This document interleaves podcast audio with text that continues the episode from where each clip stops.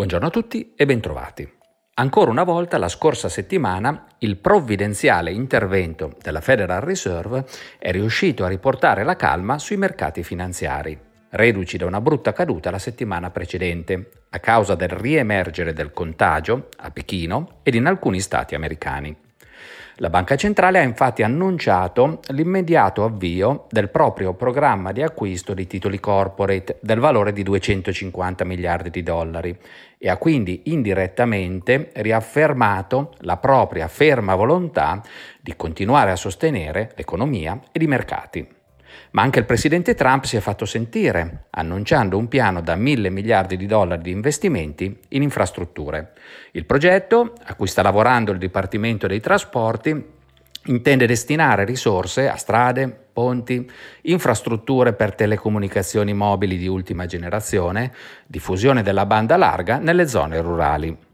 Non dimentichiamo infine che in settimana sono stati pubblicati alcuni dati macroeconomici migliori delle aspettative sia negli Stati Uniti che in Germania. Di questi tempi i dati in miglioramento non sono molto frequenti e quindi sono stati decisamente benvenuti. Ecco quindi spiegato il movimento al rialzo dei principali listini azionari. Il Nasdaq è salito del 3,7% e della stessa misura si è apprezzato l'Eurostoxx 50. Il nostro FTSE MIB è salito del 3,9%. In rialzo del 2,1% l'indice MSCI globale e dell'1,5% l'indice MSCI dei paesi emergenti. Anche il prezzo del petrolio si è mosso al rialzo, con il WTI a più 9,6% ed il Brent a più 8,9%.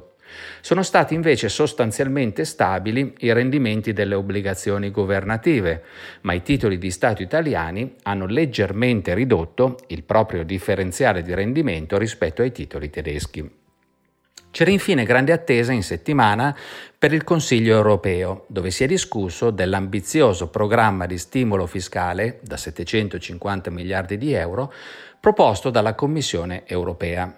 Non c'è stato alcun progresso, purtroppo, ma i negoziati comunque proseguono e sarà importante monitorarne gli sviluppi nelle prossime settimane. In conclusione, come spesso è accaduto negli ultimi mesi, i mercati sono ancora stati mossi dal continuo braccio di ferro tra gli stimoli predisposti dalle autorità fiscali e monetarie da un lato e la recessione in cui sono intrappolate le economie dall'altro.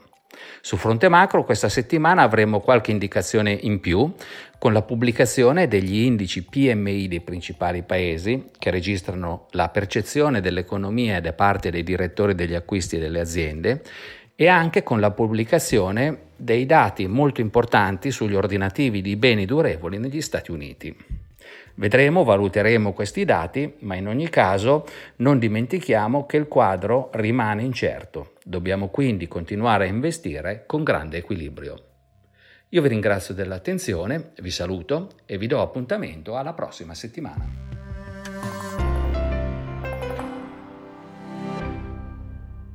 La presente registrazione audio ha finalità meramente informative. Le informazioni in essa contenute non rappresentano un'offerta di acquisto o vendita di prodotti finanziari, una raccomandazione di investimento e non sono da intendere come ricerca in materia di investimenti o analisi finanziaria. Le opinioni espresse riflettono il giudizio di Amundi al momento della loro diffusione e sono suscettibili di variazioni in qualunque momento, senza che da ciò derivi un obbligo di comunicazione in capo ad Amundi. Non si garantisce l'idoneità a qualsiasi scopo di investimento delle informazioni fornite, le quali non devono essere utilizzate come unica base per assumere decisioni di investimento. Eventuali dati riferiti a performance passate non sono un indicatore attendibile di performance attuali o future. Investire comporta un sostanziale grado di rischio. L'investitore, prima di qualunque investimento, è tenuto a prendere attenta visione della documentazione relativa allo strumento finanziario oggetto dell'operazione, la cui sussistenza è disposta dalla normativa vigente. Le informazioni contenute nella presente registrazione audio non sono dirette alle US Person, così come definite nel US Regulation S della Securities and Exchange Commission.